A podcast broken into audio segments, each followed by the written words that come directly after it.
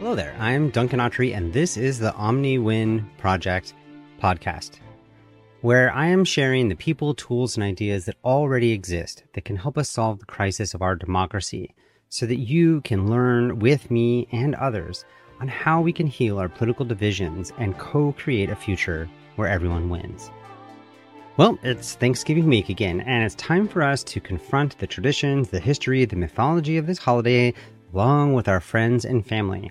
Now, I'm going to skip over giving you the obvious pointers on how you can practice communication skills at the dinner table. Instead, I'm going to jump straight into the heart of the matter here. I want to talk about how and why learning how to celebrate this holiday might hold the secret to healing our political divisions. So, right now, we're kind of stuck in how to understand the history of the United States. And one place that we're struggling a lot is the story of Thanksgiving. And as far as I can tell, we're under the illusion that there can only be one of two stories. On one hand, Thanksgiving is the celebration of brotherly love and unity. It's remembering a time of mutual support between English pilgrims and Native Americans. The other story is that Thanksgiving is a reminder of colonial oppression and it's covering up the horrendous genocide of Native people by European immigrants. And also, everything that we remember on that holiday is probably inaccurate. So, the conflict between these two stories, I think, is a bit of a microcosm of a much greater tendency towards polarization in the United States. And the efforts to sort ourselves out into us and them, good guys and bad guys, is actually destroying our country and it's threatening our future. The world is complex. Thanksgiving is complex.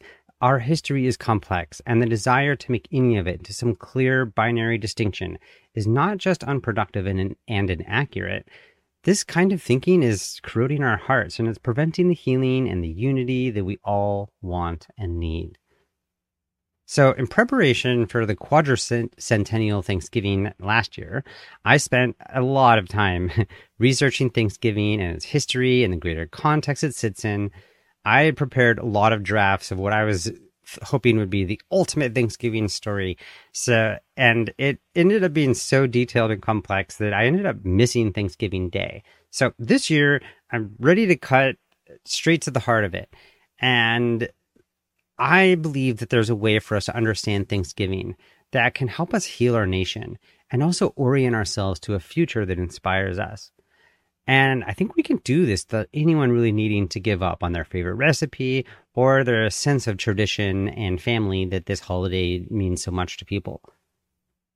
So, in this episode, I'm going to do this by sharing three ways to celebrate Thanksgiving that are traditional, culturally respectful, and that can generate true healing and reconciliation for our country. So, the shortened version of what's going on with Thanksgiving is this. In a time and geography that was surrounded by destruction and domination, two traumatized communities made an improbable choice. In the fall of 1621, they reached out across language and culture and they overcame the potential for distrust and they decided to cultivate connections despite their differences and they had a celebration together. So there's actually very little record of this gathering. There's just two primary sources. There's a letter from a man named Edward Winslow, which I actually highly recommend to checking out. And there's also a journal entry, which actually doesn't say that much, except for that they had a good harvest. but we know that this event happened, and here's what we do know about it. After a successful harvest of Indian corn and barley, the peas didn't really take. In the first year on land, the pilgrims of the Plymouth Foundation um, and their governor declared a special celebration. And they sent out four men to go hunt fowl and was quite successful. And at least 50 Englishmen were then joined by 90 native men and we actually don't really know much about the women that were involved. And they hung out for three days. They feasted, they shot guns, and they played games. And during the event, the Wampanoag folk, the native people of the area, also went and hunted down five deer to add to the feast. We also think that they probably drank ale that came from the English barley, and which was the only successful European crop that year. This group of people didn't think about what they were doing as a Thanksgiving. That was a, actually a different kind of event that I'll talk about later. But it was definitely a celebration of the harvest. This gathering happened in the context of having a peace treaty and a pact for mutual support that was between the, the Plymouth Pilgrims and the Wampanoag. And they actually held onto the treaties for the rest of their lives until the death of Ousamequin, the leader of the Wampanoag people, in 1661.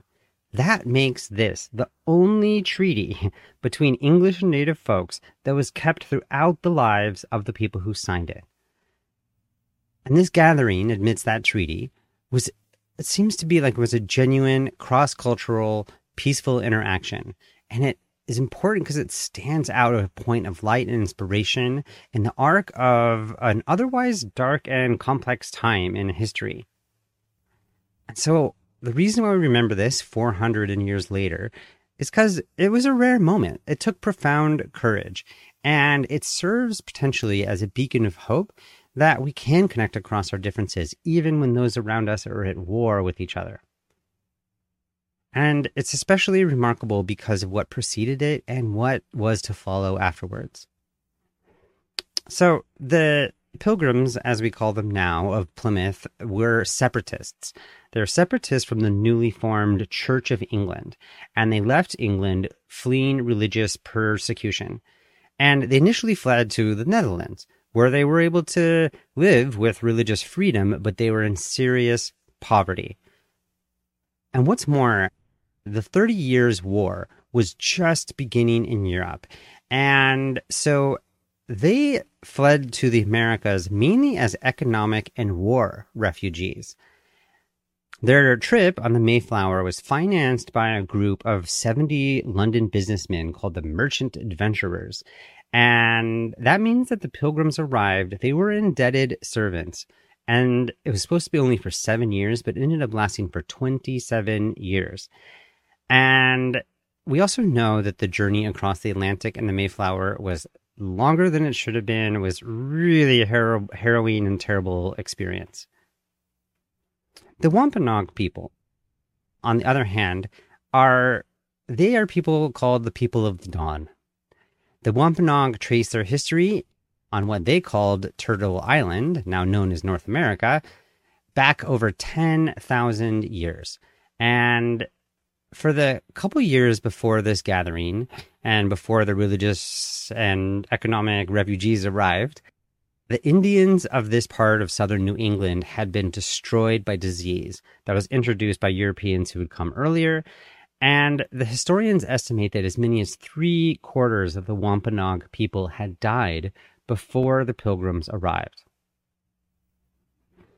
These separatist pilgrims settled on an abandoned Native American village called Patuxet. And this is a quote that I found. When the Europeans founded Plymouth Plantation amid the ruins of Patuxet, a Wampanoag village, they found human bones littering the ground because no one was left alive to bury the dead. So, this is the context in which everyone arrived people suffering on a boat ride, people suffering from losing their entire community. And this group of English separatists are building a village on the bones of the dead. So, this moment of unity is something that came amidst great suffering. And it's worth remembering because it could easily have been lost in this whirl of a much larger, tragic, hopeful, inspiring, complex story that was happening really then, but is actually still unfolding today. The thing is, we are trapped in this cycle of intergenerational aggression and trauma. And breaking out of that cycle is actually the burden and responsibility for anyone who wants to never pass this forward to our next generations. As far as I can tell, this Thanksgiving holiday actually contains within it the traditions and seeds for figuring out how we might be able to resolve and heal some of the greatest wounds. not only those faced by those in the US, but wounds that are actually affecting all of humanity. So that's why I'm so excited to tell you about the three ways to celebrate Thanksgiving now into the future. But first, I have to cover a note about Mary Had a Little Lamb and genocide. Thanksgiving was created in 1863 as an official U.S. holiday. That was right in the middle of the Civil War, and it was done through a declaration by Abraham Lincoln. This holiday came to be because of the lifelong advocacy of a woman named Sarah Hale. Hale was an American writer, an activist, and a women historian, and she was the editor of the Godey's Lady's book. She's also the author of Mary Had a Little Lamb. Her insistence what was that it was important for us to create a day of unification and peace that all Americans could celebrate. And so in 1863, however, there were barely any Native Americans around to join in this celebration. The destruction of the indigenous population of the continent was almost complete at this time. Before the arrival of the Europeans, it's estimated that, that between 5 and 15 million people were living in North America or Turtle Island. By the time the Thanksgiving Proclamation was made in 1863, the Native American population was 238,000. That means that there was a loss of 95 to 98% of these peoples. And this can really only be called genocide. Genocide is defined as acts committed with the intent to destroy in whole or in part a nation, national, ethnic, racial, or religious group. And this destruction of these people is the result not only of the disease that took out two thir- or three quarters of them from the get go, but there was also 1,500 wars, attacks, and raids on Indians that were authorized by the U.S. government. The genocide also includes boarding schools for Native American children that was designed to civilize and assimilate these children by forcing them to give up their languages and religion. And the genocide was also exacerbated by the eventual forced relocation and then the ongoing displacement of almost all native peoples on the East Coast. So, this process of obliterating people that were perceived as savage and barbarian, it didn't come from nowhere. And this is where the story, I think, starts to get interesting. This is the same approach that was taken by the Romans when they conquered the indigenous people all across Europe and in what is now known as England. The Roman conquest killed and enslaved untold millions of tribes and cultures that were that we now call the Celts and the Gauls. And they did this on the British Islands with the Britons, who are my ancestors and the ancestors of these pilgrims. All of them had their culture destroyed 1600 years before this.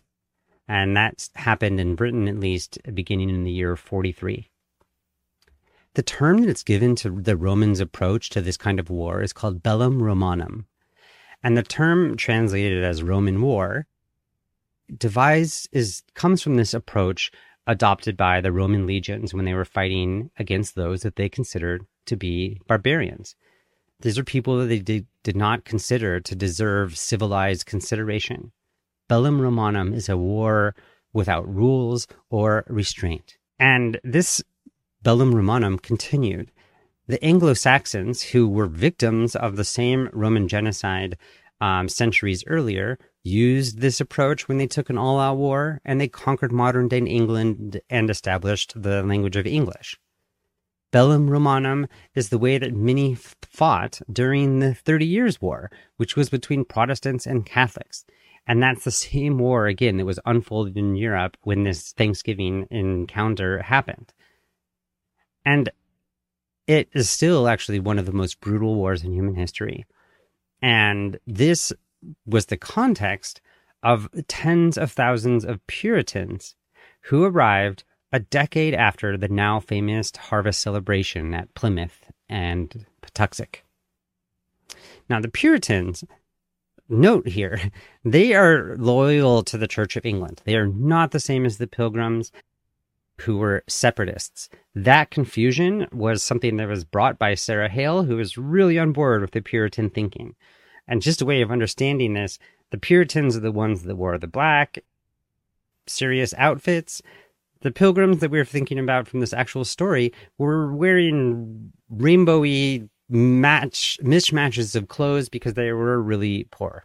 So these Puritans, though, they explicitly rejected the idea of religious freedom, and they were never down with the idea of adopting the pilgrims' cooperation with the American Indian people. The Puritans of the Massachusetts colony were 20,000, while the Plymouth folk were only about 2,000 of them. And it's the Puritans who brought Bellum Romanum to the Wampanoag people. And 1637, just tracking the, the Thanksgiving of 1621 and 1637, the Puritans and the people in the Massachusetts colony were seeking revenge for the death of a man named Pequot. And the settlers attacked a Wampanoag village where they assaulted them in the early morning. And they told them to come outside of the homes. And then they were shot and clubbed to death while each other watched. The rest of them were burned alive and enslaved. They killed 500 to 700 men, women, and children and the Pequot War was one of the most bloody Indian wars that was ever fought. The next day, John Winthrop, the governor of the Massachusetts Bay Colony, declared a day of Thanksgiving. And this actually was the first time that Thanksgiving was officially named and declared in the United States, and it was actually based on the massacre of Native Americans the people in the Massachusetts colony, excited by their victory, the colonists and their Indian allies then went on to attack village after village. Women and children over 14 years old were sold into slavery, and the rest were murdered. They say that boats loaded with as many as 500 slaves regularly were being taken out of the port of New England. So, why am I sharing all of this? I'm I want to clarify, I'm not trying to share this to assign blame. Shame is not helpful here. I'm also not trying to share all this as a way of diminishing the horrors of the European conquest by showing that they also were victims. I am trying to share the idea that this is part of a much deeper history. And I'm doing that because I think it's going to put things in context. I really believe that there's a greater human story that's unfolding here. And I'm also still setting things up to share with you three ways to celebrate this holiday because I believe that hidden in the Thanksgiving story is an opportunity for profound healing. So here's the upshot. Many people want to make sure that our Thanksgiving feasts are not covering up the genocide of the Native Americans. And many other people rather avoid facing the reality of that horrible past and would like to cling to the food traditions and the sweet experiences they've had. The reason for both of these different approaches, I think, is the same. It's that we all know that this cycle of violence, that this oscillation between oppression and trauma needs to stop. We need to somehow find a way of breaking free of this pattern because it goes far beyond the English settlers and the Native American peoples. This dynamic is even alive and well today in our modern culture. It's infused into our politics, and it seems to be the reason why a recent poll showed that over 40% of US Americans think that it's at least somewhat likely that we're going to have another civil war within the next 10 years. So, to explain the cycles of violence, I want to share with you a model that comes from STAR, which stands for Strategies for Trauma Awareness and Resilience. It's a program from the Great Center for Justice and Peace Building at Eastern Mennonite University. And I learned about this model through David Brubaker, who happens to be the last guest in my podcast. So, what is this cycle of violence? The cycle of violence has two interdependent sides causing harm and experiencing harm. So they're on the left side. Some of the lessons in it are that every choice for us to dehumanize another person or a people or a group Every time that someone harms another with righteous justification or tries to pursue their own needs at the expense of others, it is feeding into this cycle.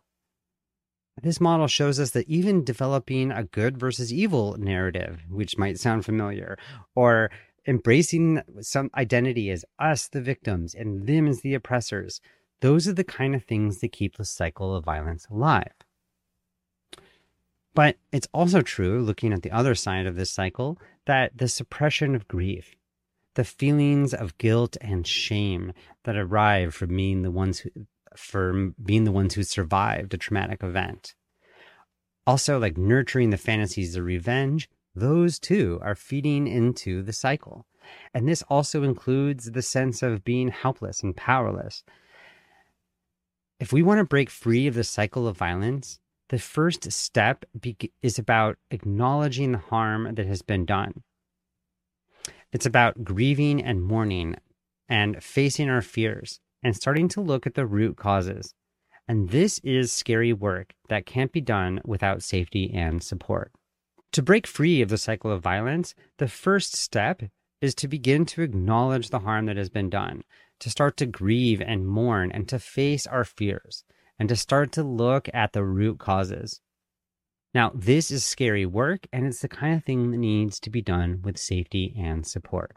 And with that, I'm now finally come to the first of the three ways and reasons to celebrate Thanksgiving.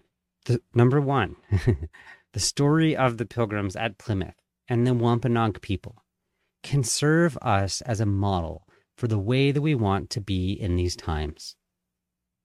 Coming out of recent experiences of great loss and surrounded by violence on all sides, these two groups of people from vastly different cultures found a way to come together across their differences. And they did this in the spirit of peace and mutual support and even celebration. And I think a reason to celebrate this holiday is because we can lift up this point of light out of the horror that surrounded it. And we can use this as a model for how you want to be, how I want to be, how we want to be. And it can inspire us to take responsibility for breaking the cycle of intergenerational trauma. And so, some ways you can celebrate in this way would be to take the effort to reach out to someone who's different from you. Think of someone who's where the connection seems impossible or improbable and reach out. Have a meal together. Embrace your common humanity and remember that both of you have experienced joy and harm. And if this sounds really tricky, like what would you even talk about? Here's a really good conversation prompt. Ask them to tell you a story about their life that's going to help you understand how they came to be the person they are today. This is an important activity because it turns out, with a lot of research and such, that direct human connection is actually the only way for us to heal divisions. Another way that you can celebrate in this way would be to take action to start healing this grand scale historical rupture. The Wampanoag people are actually currently in a struggle for tribal recognition, so you can look them up and offer support. And also, if you're not on the land of your ancestors, which is unlikely, well, which is actually really likely, then go ahead and find out what land you're on. Learn about the people who tended to the land that you are standing on right now. Tell this story to other people. Reach out to them and see what kind of help that they could need with anything. And you can begin your research by going to native land.ca. And the link will be here in the show notes as well. And if somehow bridging this divide directly is not something that's accessible to you right now, then I encourage you to use this holiday as a chance to name and support the healing of our past. Tell others that you were inspired by the courage of the pilgrims and the Wampanoag to come together in the face of great violence and start telling a new narrative. So, to get to the next two, I just have to name that the holiday that we're celebrating today, and this is again because of Sarah Hale, is a bit of a mashup of two different celebrations. One, Harvest Festival, and the English called this Harvest Home. And on the other hand, there's a Puritan religious ceremony called Thanksgiving. And so the second traditional and culturally appropriate way to celebrate the Thanksgiving is by celebrating the harvest. You may or may not have noticed, but hidden in this greater story is the fact that one way or another, almost everyone in the United States has had our connection to Earth and to our ancestors interrupted, either forcibly or voluntarily. But nonetheless, we all have indigenous roots. We all come from some kind of healing traditions. We are all somewhere, and we all came from somewhere. And celebrating the harvest is a tradition that comes from cultures all over the world. It's definitely a thing that was happening in England, and it's also, uh, we definitely know that there are native harvest celebrations, and there's an Israeli harvest celebration that goes back over 3,000 years. And we know that the harvest celebrations are happening all over the world. And this is why it was able to work as a common language for the Pilgrims and the Wampanoag to unite on that fall day in 1621. Harvest festivals are a time for us to remember our relationship with food, with the seasons, with the land we are on, and the water that is around us. They are an opportunity to celebrate this ultra rare gift of being alive in an abundant planet. So, here are some ways that you can turn your Thanksgiving dinner into a celebration of the harvest. Some easy ones would be to use locally grown food or make sure you use food that is in season. Go to a farmer's market. If you have something growing in your garden or maybe just a couple herbs in your herb garden, make sure you include them on your table and in your recipes. Another idea is to learn some Native American recipes or learn recipes of your own ancestors. Or even better, do both and serve them together on the same table.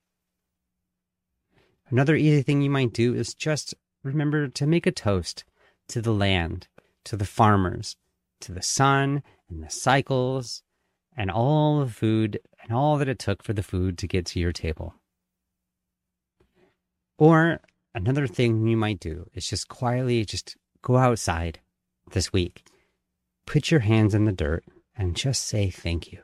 Speaking of thank you, I want to tell you about the third responsible way to celebrate Thanksgiving. Turns out that the tradition of Thanksgiving, specifically that phrasing, is about a lot more than just saying what we're grateful for. Thanksgiving was a tradition that rose up with the Church of England and it was brought to the Americas by the Puritans. And Thanksgiving for them began with a day of fasting, and then that was followed by a feast, and it is a religious rite, and it's a time to repent for the harms that we have done and to thank God for mercy and forgiveness. And so, one of the ways we can do this is by practicing forgiveness. I've written a lot about forgiveness in other places, but right now I'm just going to repeat what I think is one of the most important lessons that I learned about it. Forgiveness is not about saying that there was no harm. It's not about diminishing the seriousness of what was done. Forgiveness only has meaning if there was harm. Another thing that's no, worth noting about forgiveness is it's a personal choice, and it's a choice to relinquish your right to recompense to the other person. And forgiveness is an essential part of releasing yourself and others from the cycle of violence. And that is necessary to open up the possibilities of change and growth. So, how can you celebrate this way? This week, I invite you to take a moment to remember ways that you have been hurt by others, or ways that you have hurt other people. And in mm-hmm. case that's not super easy to figure out, a good shortcut that I've learned is just reflect on anything that you feel resentful about.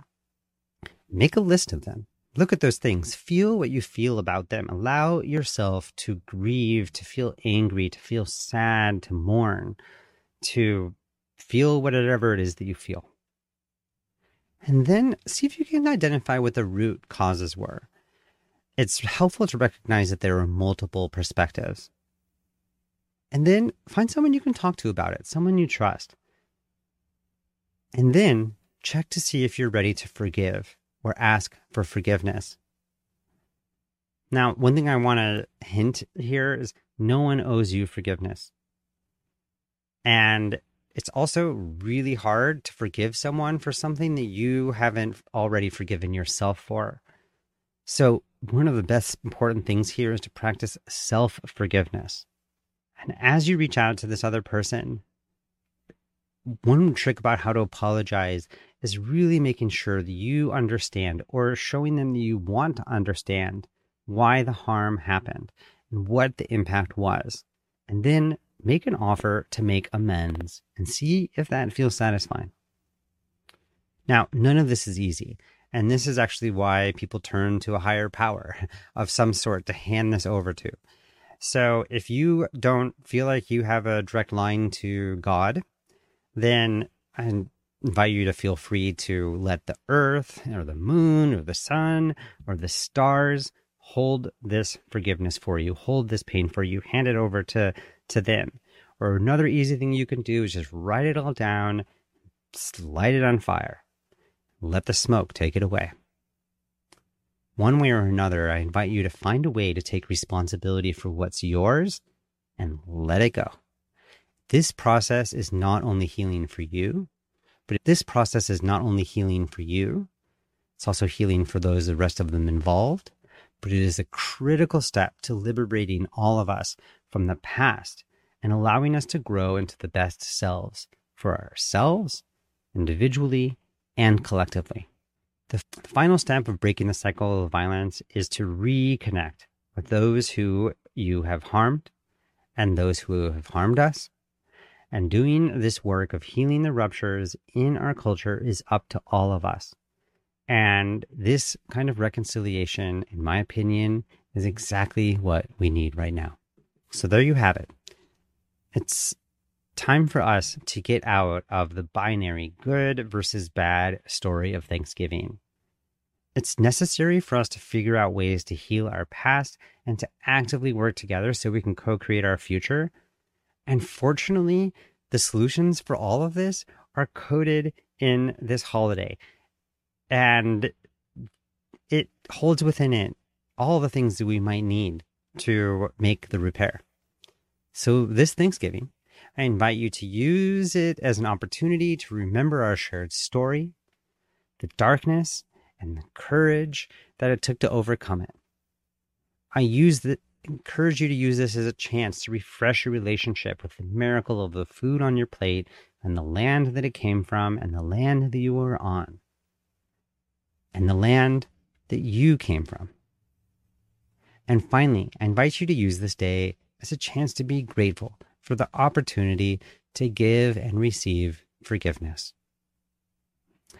If you find yourself moved by this, I encourage you to share it right now with someone who you think is ready to find a new Thanksgiving story.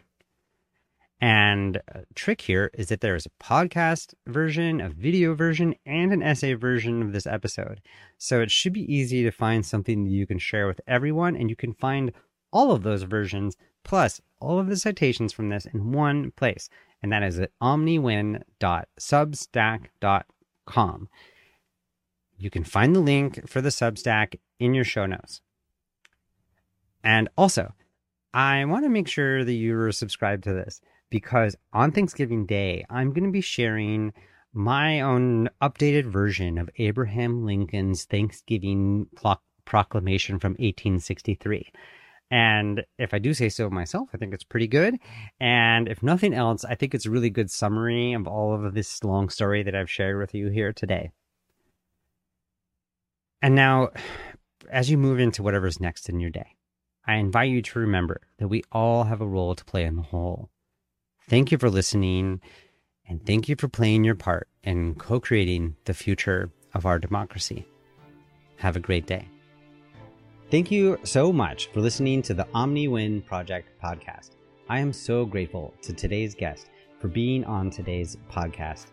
And if you liked what they had to say and you want to learn more about them or any of the things we discussed in the episode today, check them out in your show notes right there on your podcast app or come on down to omniwinproject.com where you can get even more information. You can find a video version of this podcast as well as the transcript. And there are many more episodes that are going to be coming soon. So don't forget to subscribe to the podcast right now and share it with a friend while you're at it. As you go into the rest of your day, I invite you to remember that we are all co creating our future right now, and we all have a role to play in the whole. Thank you for listening to the Omni Win Project podcast.